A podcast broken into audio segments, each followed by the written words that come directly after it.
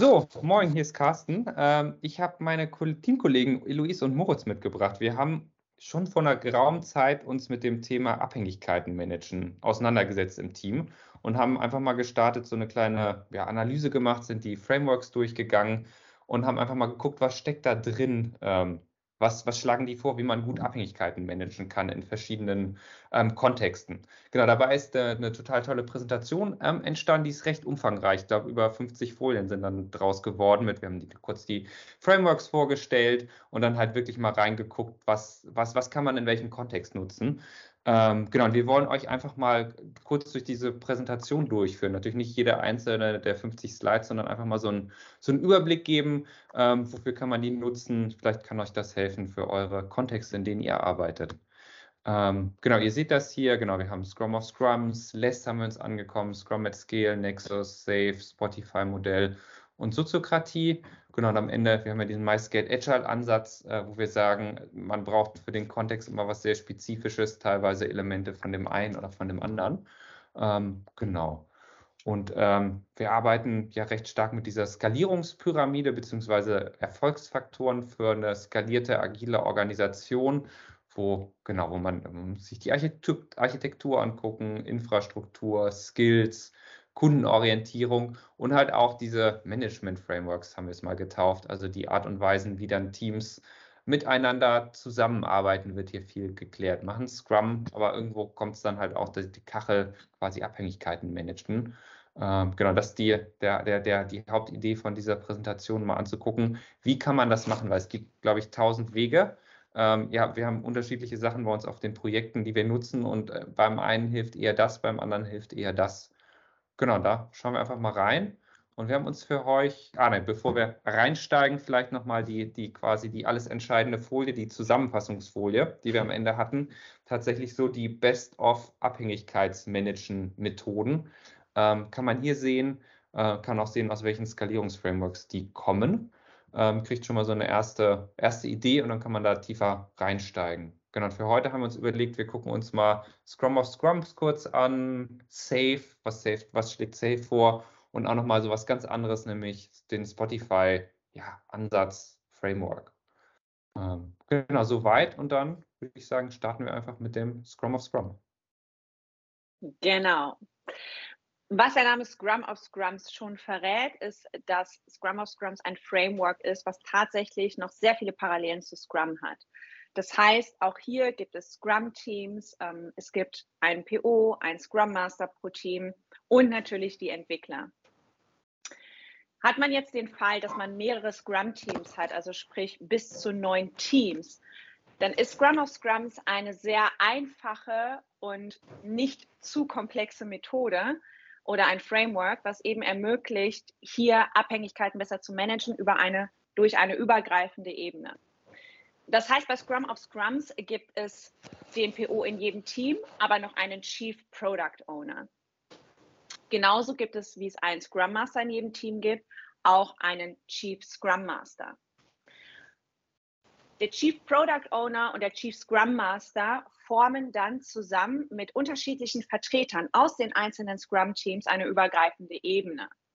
Das heißt, es ist möglich, dass der Scrum Master aus einem Scrum-Team mit in diese, in diese übergreifende Ebene mal reingeht. Genauso kann es aber auch beim nächsten Mal ein Entwickler sein und beim übernächsten Mal ein anderer Entwickler. Heißt, hier können wir ganz viel durchmischen. Hier haben wir ganz viele verschiedene Möglichkeiten.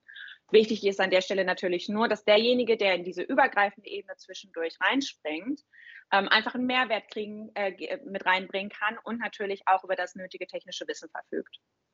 Wie sieht diese übergreifende Ebene jetzt aus? Auf der nächsten Folie kann man das ganz gut erkennen. Ähm, hier in der Mitte dargestellt diese, eben diese benannte übergreifende Ebene.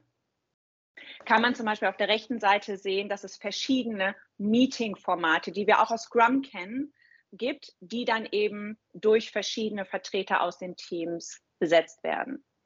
Das ist in erster Linie, und das ist der Querbalken unten, zum Beispiel in einem übergreifenden Daily, was so zwei bis dreimal die Woche stattfindet. Das heißt, hier kommt Chief, äh, Chief Product Owner, Chief Scrum Master und eben zum Beispiel ein Entwickler aus jedem Team zusammen und sprechen über Abhängigkeiten, übergreifende Themen oder auch übergreifende Impediments.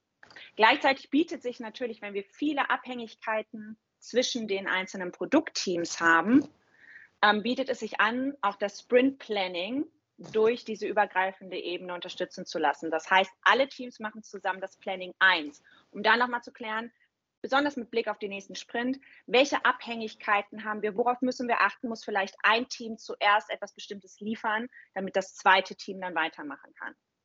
Planning 2 geht dann normal wieder in die einzelnen Teams rein, genauso wie das Daily. Und zum Schluss ist aber zum Beispiel auch das Review, wo jedes Team zeigt, was haben sie geliefert.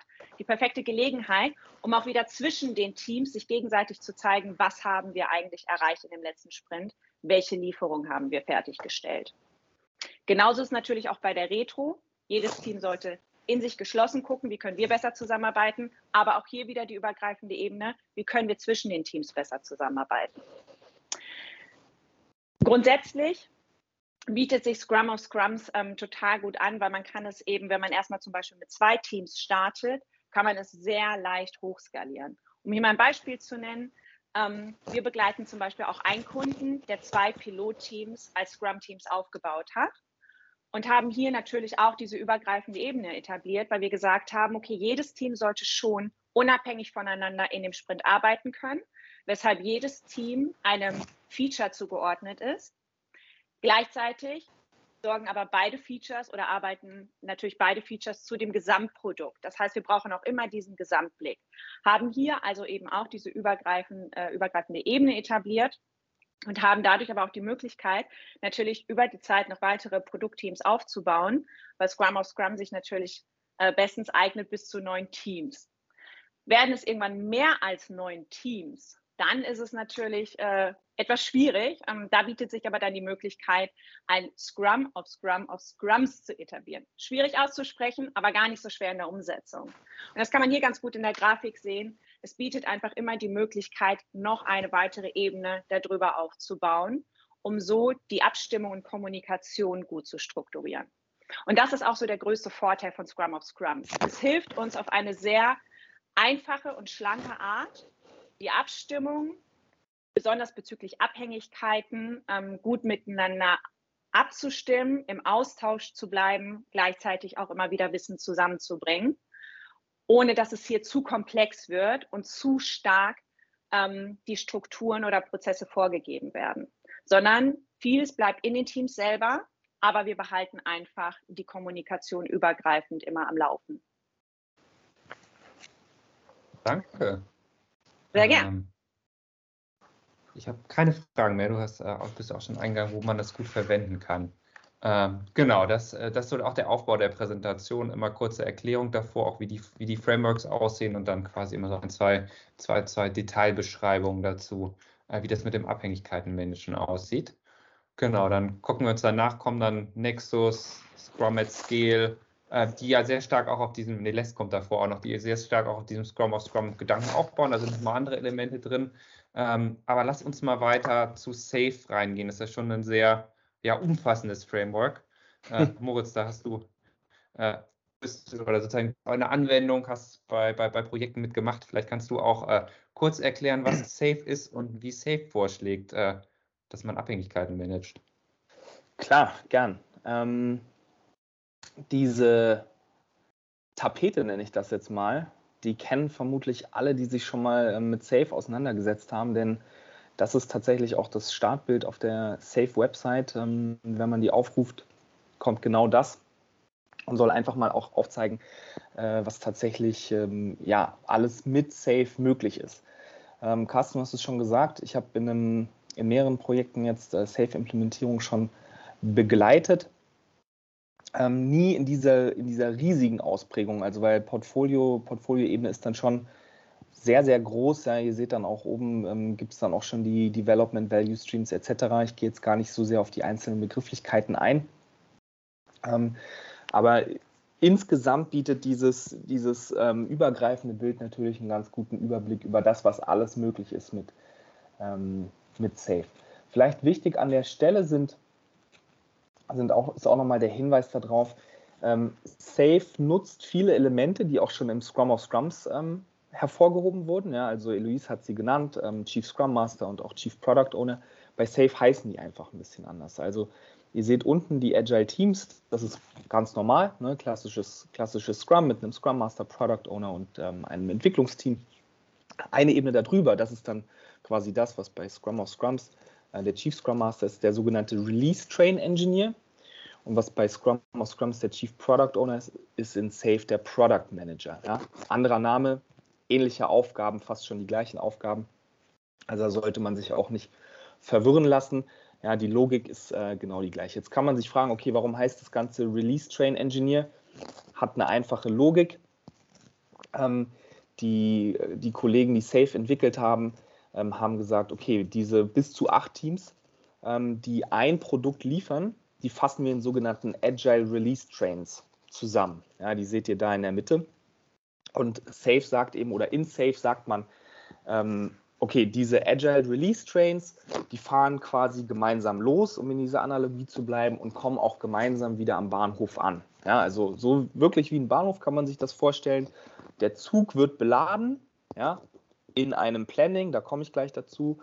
Ähm, dann fährt dieser Zug los, drei Monate, wird entwickelt, kontinuierlich. Ihr seht das mit den Pfeilen, die durch die Agile Release Trains da durchgehen in diesem in diesem ähm, Continuous Loop.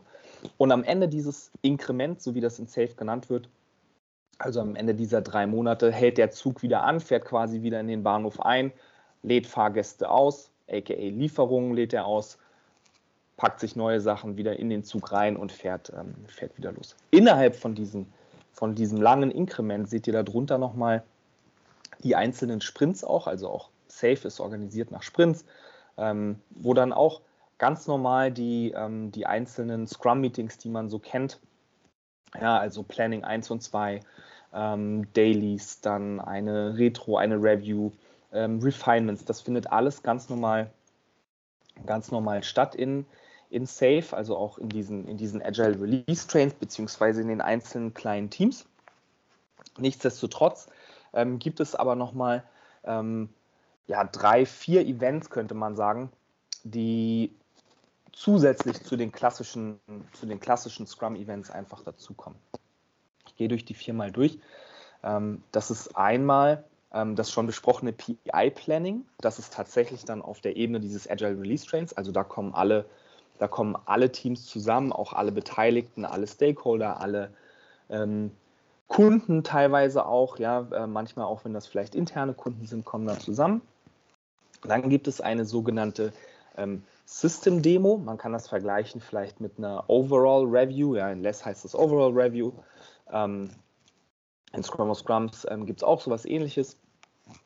Dann sieht ähm, Safe vor eine sogenannte ähm, Prepare for PI Planning Sprint. Ja, ähm, Finde ich persönlich ganz charmant, dass einfach dort schon, schon gesagt wird, okay, nutzt mal bitte die Zeit vor dem PI Planning mal wirklich zu überlegen, okay, welche Abhängigkeiten habt ihr vielleicht, auf welche Teams müsst ihr zukommen, ähm, mit wem müsst ihr vielleicht vorher sprechen, damit es dann wiederum im PI-Planning, wo das eigentliche Planning für das nächste Inkrement stattfindet, eben nicht zu Überraschungen kommt, ja, sondern vielleicht die Leute schon vorbereitet sind und sagen, ach ja klar, der, der Kollege Schmidt, der wird definitiv, definitiv auf mich zukommen im PI-Planning, dann reserviere ich mir schon mal dort einen Slot, dass wir das da absprechen können.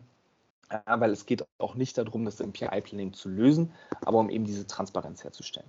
Ein Event, was noch ähm, auch auf Programmebene, auf Agile Release Train Ebene stattfindet, ähm, also auch wiederum mit allem, mit allen, ist äh, das sogenannte Inspect und Adapt Meeting. Und das kann man sich vorstellen wie eine wie eine Overall ähm, Retrospective. Ja? Also auch wieder Verbesserungen am Prozess ähm, auf, auf Art-Ebene eben, ja? also auf, auf Systemebene oder auf Programmebene vielmehr, dass man da einfach ähm, auch nochmal die Möglichkeit hat, gemeinsam zu schauen, welche Dinge können wir vielleicht an der einen oder anderen ähm, Stelle verbessern. Genau. Ähm, ihr seht links noch, das ist auch wichtig bei Safe noch zu wissen, ähm, seht ihr ähm, so, so Punkte, ja, fünf Stück sind das und, und unten ist dann nochmal Lean Agile Leadership. Das sind die sogenannten Kernkompetenzen ja, von, von SAFE. Äh, dort wird in SAFE auch ein, ein großes Augenmerk ähm, drauf gelegt.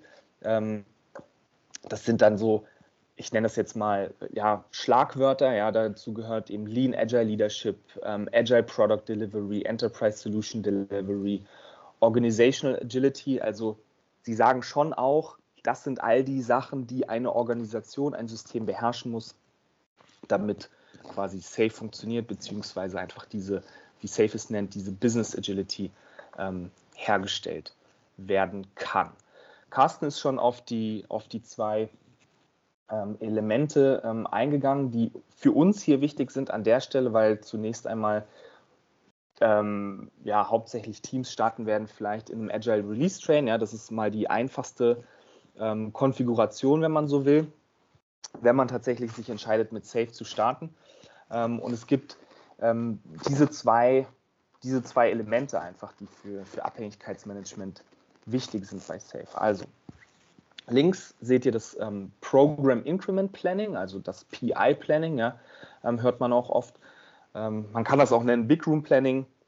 Manche nennen das ähm, auch ähm, All Hands Planning. Also ich habe da schon ganz viele Begriffe gehört.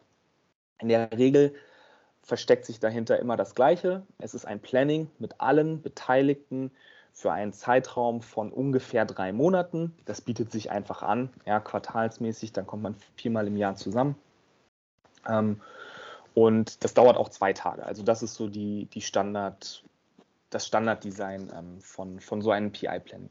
Ihr seht hier, wenn ihr ein bisschen reinzoomt oder euch die, die Präsentation vielleicht auch anschaut, ähm, alle acht bis zwölf Wochen. Ich kenne es halt, wie gesagt, ähm, dass es alle, alle zwölf Wochen eben passiert. Was passiert dort nun? Also, ähm, ihr habt schon gehört, es gibt diesen Product Manager, also das, ähm, ja, den Chief Product Owner, wenn man so will. Und der bringt all die Features mit, die er sich wünscht für das kommende Inkrement. Also welche Features sollen geliefert werden innerhalb der nächsten drei Monate. Dadurch, dass es vorab eine Vorbereitungswoche, Vorbereitungssprint gibt, ja, wissen auch schon die einzelnen Product Owner, welche Features denn auf sie zukommen. Also es gibt so eine Art Refinement schon vor dem PI-Planning, dass man da eben auch weiß, okay, das sind so ungefähr die Dinge, die auf uns zukommen werden, sodass innerhalb des PI-Plannings wiederum auch einigermaßen klar ist, welche Aufgaben werden auf uns zukommen, wie können wir uns das als Team ziehen. Ne, also man macht auch klassisches Planning, wie viele Leute sind da, es ist vielleicht Urlaubssaison, ähm, welche Dinge auch immer da entgegensprechen können, um einfach da schon mal so eine Abschätzung machen zu können, ähm, ja, wie viel man tatsächlich von diesen Features liefern kann. Und die Entwicklungsteams, die einzelnen Agile-Teams, die erarbeiten dann für sich einen, einen Plan, ja, wie sie diese, diese gewünschten Features tatsächlich umsetzen können, beziehungsweise abarbeiten können, um einfach da auch schon so eine gewisse Sicherheit zu bekommen. Ein interessanter Punkt ist, im PI-Planning ist ein Agenda, ähm, ein Agenda-Item am Schluss des ersten Tages, dass dieser Plan, den jedes Team gemacht hat, wird gemeinsam vorgestellt sodass da die Transparenz hergestellt wird für die anderen Teams. Ah, okay, da arbeiten die dran, aber Moment, wir müssen ja vorher erst was ganz anderes liefern, damit dieses Team überhaupt in die Lage versetzt ist, ja, dieses Ziel zu erreichen, beziehungsweise diese Sache zu liefern. Also schon am ersten Tag wird diese, diese potenzielle Abhängigkeit oder wenn es vielleicht auch überraschende Abhängigkeiten gibt, wird da nochmal klar gemacht, ja, dass einfach diese Transparenz und Planungssicherheit für alle Beteiligten hergestellt ist. Also man hat zwei Sachen. Man hat diese Vorbereitung, in der schon gesprochen wird, hey, wir werden vermutlich auf euch zukommen, wir werden die und die Abhängigkeiten haben, aber auch nochmal die Sicherheit, wenn man dann geplant hat am ersten Tag, abends nochmal das vorstellt und sehen kann, oh ja, stimmt, da müssen wir morgen nochmal mit den Kollegen von Team 3 sprechen, ja, damit wir da einfach auch uns überlegen können, wie wir damit umgehen können. Denn das ist dann ähm, ja, Tag 2 des PI-Plannings, wenn man so will. Ähm, das Feedback, was man dann am ersten Abend bekommen hat für die einzelne Planung oder für die Planung des Teams, dass man dieses Feedback nochmal ähm, einbaut, anpasst, auch bezüglich des Umfangs und vielleicht auch der eigenen Kapazität berücksichtigt, sodass man tatsächlich am Ende des PI-Plannings auch wieder wie bei einem klassischen Planning an sich ja, sagen kann, okay, wir als Agile Release Train, wir als Programm sozusagen, wir sind sicher, dass wir das liefern können. Wir committen das. Wir haben unsere Abhängigkeiten geklärt. Wir wissen, wann wir wo mit wem worüber sprechen müssen. Ja, also auch da nochmal ein wichtiger Punkt, kurzer Einschub. Es geht nicht darum, im PI-Planning die Abhängigkeit schon zu lösen oder zu beseitigen, sondern sie tatsächlich transparent zu machen. Das ist dann auch Teil der Planung. Ich muss in Sprint 2 mit dem Team 4 äh, sprechen, ja, damit wir uns da klar machen können, okay, wie, welche Abhängigkeiten müssen wir da wie lösen. Und dann gibt es, wie gesagt, am Ende des zweiten Tags ähm, des PI-Plannings gibt es dann eben dieses Commitment, und ähm, der Sprint oder beziehungsweise das, das ähm, äh, Inkrement kann gestartet werden und der Agile Release Train verlässt den Bahnhof und fährt los. Ähm, um das Ganze noch wirklich greifbar zu machen, ja, gibt es noch ein, ein visuelles Management-Tool, ähm, das sogenannte Program Board. In diesem Program Board wird im PI-Planning gearbeitet und dort werden ähm, für jedes Teams werden Swimlanes eingezogen und jede Iteration, jeder Sprint ist eine, ähm, eine Spalte. Ja? Also wir haben einfach auf den Zeilen haben wir die einzelnen Teams und in den Spalten haben wir dann die einzelnen Iterationen. In diesem Program Board sind die Teams dann tatsächlich aufgefordert zu sagen, okay, Feature 1 liefern wir in Iteration 2, weil dafür müssen wir das und das und das machen. Wir haben aber auch eine Abhängigkeit, die wiederum Team 4 ja, in Iteration 1 lösen oder bearbeiten muss, dieses Feature, damit wir überhaupt in die Lage versetzt sind, in Iteration 2 ähm, unser Feature zu liefern. Ja. Also auch hier gibt es dann die Möglichkeit, diese Abhängigkeiten tatsächlich visuell auch nochmal klar zu machen, dass man auch nochmal gemeinsam einen Blick darauf ähm, werfen kann, zusammen mit dem Program Manager, zusammen vielleicht auch mit dem RTE, weil der ähm, auch vielleicht was eine Session hosten muss, in der das dann gelöst werden kann, dass man da auch einfach diese Transparenz hat und darüber spricht, was denn tatsächlich alles an Abhängigkeiten auf ähm, den Agile Release Train zukommen wird, um einfach da adäquat reagieren zu können und auch möglicherweise schon diese Risiken, die vielleicht entstehen, ähm, transparent zu machen und managen zu können. Das ist mal auf der Agile Release Train Ebene, also auf der Essential Ebene von Safe sind das die zwei wesentlichen Elemente für das Abhängigkeitsmanagement. Wie die Abhängigkeiten dann gelöst werden, wie damit umgegangen wird, das liegt natürlich dann wiederum in der Verantwortung der einzelnen Teams, beziehungsweise auch des POs und des Scrum Masters der Teams. Genau. Und die machen dann ja auch, da gibt es ja auch Scrum auf Scrum-Meetings und so weiter. Also das äh, genau. finde ich nochmal ganz spannend, auch was du ge ge gezeigt hast. Also wirklich äh, je mehr Teams, je komplexer auch die, die, die Zusammenhänge, umso mehr Absolut. Vorplanung braucht man. Und ähm, dann halt irgendwelche coolen, äh, ja, ich sag mal, facilitativen Elemente, wo die Leute dann zusammenkommen und einfach darüber sprechen. Ich glaube, das ist ja eh das A und O. Ähm, und das kann halt dabei helfen, genau, dass die richtigen Leute über die richtigen Sachen sprechen. sagt man ja so gerne. Ähm, ja, genau. Genau, schauen wir uns doch mal zum Ende. Genau, Spotify hatten wir noch gesagt. Das schlägt da ein ja. bisschen was anderes vor. Äh, was schlägt denn Spotify vor, Eloise?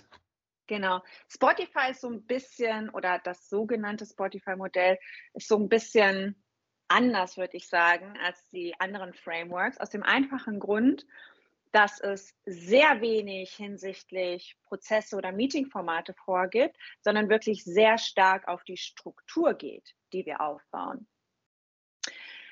Was ist in dem Spotify Framework, Spotify Framework beschrieben. Ähm, und zwar ist das Kernelement, dass es Tribes gibt. Ein Tribe, und das sieht man hier in der Grafik sehr gut, hat mehrere Squads in sich drin. Ein Squad ist ein crossfunktionales, selbstorganisiertes Team, was einen klaren Produktfokus hat. Dementsprechend ist es natürlich auch logisch, dass wir auch hier die PO-Rolle wiederfinden. Also heißt, jeder Squad hat einen Product Owner. Damit aber natürlich zwischen den verschiedenen Produktteams, also zwischen den verschiedenen Squads, da nicht irgendwie alles ein bisschen drunter und drüber läuft und Synergieeffekte oder Potenziale ungenutzt bleiben, gibt es auch ein Squad-Lead. Das ist so in diesem Bild das Männchen oben in der Ecke. Ähm, dieses Männchen hat eben die Verantwortung, hier nochmal zu gucken, okay, gibt es Abhängigkeiten, wer muss mit wem sprechen. Ähm, gleichzeitig ist das natürlich auch Verantwortung der POs. Brauchen wir was von einem anderen Squad oder nicht? Grundsätzlich sollte hier aber jedes, jeder Squad für sich unabhängig arbeiten können.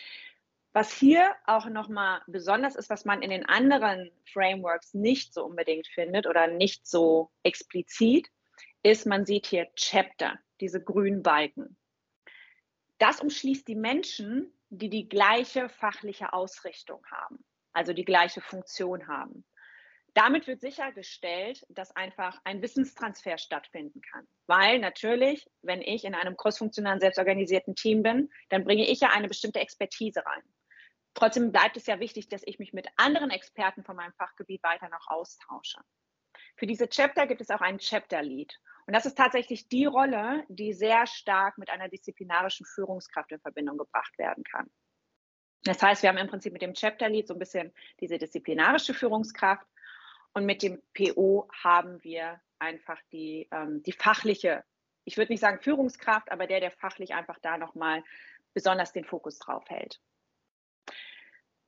Was hier auch nochmal sehr, sehr schön ist, ist, dass es eben neben den Squads und den Chaptern auch noch die Gilden gibt.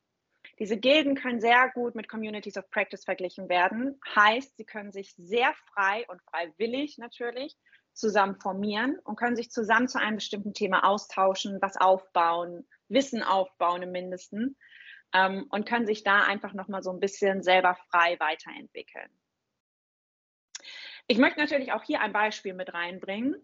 Und zwar ein sehr spannendes Beispiel, weil wir es am eigenen Leib quasi ausprobiert haben. Was ich an dieser Stelle nochmal betonen möchte, ist, jedes Framework, und da wird Carsten sicherlich gleich auch nochmal explizit drauf eingehen, jedes Framework kann immer nur eine Ideengrundlage sein. Man kann nie ein Framework eins zu eins übernehmen. Und gerade das Spotify Framework lädt hier sehr zu ein, dass doch noch stark einer Matrix-Organisation ähnelt. Das Risiko dabei, möchte eine Organisation agiler werden, können Sie sich natürlich sehr leicht das Spotify Framework zunutze machen. Stülpen es ein bisschen über die Matrix-Organisation über, aber die Agilität geht auf dem Weg verloren. Weil was das Wichtige ist, und ich habe es eingangs gesagt, Spotify geht sehr auf die Strukturen, nicht so sehr auf Prozesse, wie zusammengearbeitet wird ähm, und Meetingformate, denn das ist den Squads selber überlassen. Das können die Squads, kann jedes Squad für sich selber aufbauen, entscheiden, gestalten. Was wir bei BG gemacht haben, ist natürlich, dass wir eben auch gesagt haben, weil wir erzählen es nicht nur, wir leben es auch, wir haben auch gesagt, okay, wir gucken mal, welche Elemente wir uns da rausnehmen und für uns weiterentwickeln. Und zum Beispiel, vorher war es so, dass wir in Kreisen organisiert waren. Das heißt, ein Team war so gesehen ein Kreis mit einem Scrum Master und einem Product Owner. Und irgendwann haben wir gesagt, okay, Kreise, und jeder Kreis hat eben einen Produktfokus und Kreise mit einem ähnlichen Produktfokus, also wo die Produkte viele Synergieeffekte ermöglicht, äh, ermöglichen, fassen wir zu einem Tribe zusammen. Und wir hatten im Prinzip den Tribe Lead dann in zwei Rollen nochmal aufgesplittet. Wir hatten einen Tribe Scrum Master und einen Tribe Product Owner. Was war hier die Kernaufgabe? Die Kernaufgabe war natürlich, dass der Tribe Product Owner zum Beispiel guckt, wie können wir uns mit den Product Ownern der einzelnen Teams, hier dann Squads genannt, gut austauschen, wie können wir gut Synergieeffekte hinsichtlich der Produkte finden. Gleiches für den Tribe Scrum Master, der natürlich mit den Scrum Mastern zusammen geguckt hat, was können wir hier für Synergieeffekte finden, was für Good Practices teilen, etc. Und natürlich ganz wichtig, welche Impediments haben wir vielleicht auf Tribe-Ebene, wo wir alle zusammen nochmal dran müssen. Was wichtig ist, dadurch, dass es eben im Prinzip nur die Strukturen vorgibt, ist, dass selber noch geguckt werden muss, wie können wir gut Informationsflüsse aufrechterhalten? Wie können wir sicherstellen, dass trotz dieser Struktur nicht irgendwo Transparenz verloren geht? Und da haben wir als BG auch noch ganz, ganz viel gelernt, wo wir gemerkt haben, ah, okay, ähm, vielleicht fließen hier gerade nicht genug Informationen, da müssen wir nochmal nachjustieren. Und das ist bei jedem Framework ähm, immer super wichtig, dass man es als Ideengrundlage nutzt, sich Aspekte rausnimmt, aber die auch kontinuierlich weiterentwickelt weil kein Framework wird jemals eins zu eins auf die Organisation passen. Und das ist eben beim Spotify-Modell auch nicht, auch nicht der Punkt. Was wir bei BG zum Beispiel schon sehr lange machen, und das haben wir schon gemacht, bevor wir mit den Tribes dann angefangen haben und das ausprobiert haben, ähm, war zum Beispiel, dass wir auch Gilden implementiert haben. Das heißt, das war und ist auch immer noch so. Es finden sich immer wieder ganz unterschiedliche Menschen zusammen mit ganz unterschiedlichen Perspektiven und Hintergründen und schnappen sich mal ein Thema und sagen, hey, hier möchten wir mal Wissen aufbauen, hier möchten wir weiterkommen, wir möchten mal gucken, ist das für unsere Kunden relevant? Und das ist eigentlich auch der große Vorteil, den ich in dem Spotify-Modell sehe. Dadurch, dass die Squads sich selber organisieren können und eben auch sehr stark dann am Kunden arbeiten, dezentralisieren wir auch Entscheidungen. Das heißt, Entscheidungen werden in den Squads getroffen und da diese am Kunden arbeiten, werden die natürlich auch sehr kundenorientiert getroffen. Und diese Dezentralisierung, die ist natürlich wahnsinnig wichtig, damit wir kundenorientierter werden können ähm, und da einfach eine Exzellenz auch aufbauen können. Genau, das heißt, der größte Vorteil von dieser anderen Art Framework, die auf Strukturen geht, ist, dass es eben sehr die Autonomie unterstützt, die Selbstorganisation und die Dezentralisierung und dabei eben ganz viel Gestaltungsfreiraum noch offen lässt, der auch wichtig ist, um in diese Selbstorganisation hineinzuwachsen. Was es für die Zukunft noch bietet, ist natürlich, wenn sich ein Tribe entwickelt und sich aufbaut und nachjustiert, besser wird und Synergieeffekte optimal nutzt, besteht irgendwann die Möglichkeit, und das ist hier ganz schön mit dieser Schere auch dargestellt, dass man anfängt, aus einem Tribe ein Micro-Enterprise zu machen. Also ein Unternehmen im Unternehmen. Und dass man im Prinzip lauter Mini-Startups aufbaut, die anfangen, sich kontinuierlich weiterzuentwickeln ohne dass sie durch zu viele Abhängigkeiten daran gehindert werden. Weil das ist ja ganz oft, was man auch in Transformationen etc. pp entdeckt, dass es einfach immer noch schwierig ist, etwas Neues zu entwickeln, wenn es noch in den alten Strukturen verhaftet ist und eventuell gewisse Prozesse etc. nicht so leicht aufgebrochen werden können. Und da bietet eben durch diese Tribe-Struktur bietet das Spotify-Modell eine gute Chance, irgendwann diesen Sprung zu machen und eben im Prinzip lauter kleine Unternehmen zu gründen und aufzubauen. Genau, das gleich auch in die, oder vielleicht das auch gleich in die, die, die Richtung zu denken. Und das, das finde ich, was ich aus dem, oder was wir aus dem Spotify-Modell mit rausnehmen, halt wirklich, ein Tribe soll, sollte komplett eigenständig sein. Vielleicht braucht er noch HR, das ist nicht drin, aber alle anderen äh, Menschen, Kompetenzen und so da drin zu haben, dass man halt möglichst das, das irgendwie durchschneiden kann. Und vielleicht das nochmal als schönes Beispiel. Man sagt ja häufig beim, beim Skalieren auch, es geht immer um Deskalierung. Also möglichst erstmal die Abhängigkeiten gar nicht entstehen zu lassen. Äh, wenn sie dann doch da sind, können wir die, wir haben ja gerade eben eher die anderen Möglichkeiten bei Safe und bei Scrum of Scrum uns angeguckt, wie man sich dann abstimmen kann, wie man das irgendwie managen kann. Hier vielleicht mal ein Vorschlag, ein, eine Gedankenidee, äh, wie, man, wie, man, wie man das gut hinbekommen kann, dass es gar nicht erst entsteht. Genau, Moritz, hast genau. du noch, noch was zum Ergänzen?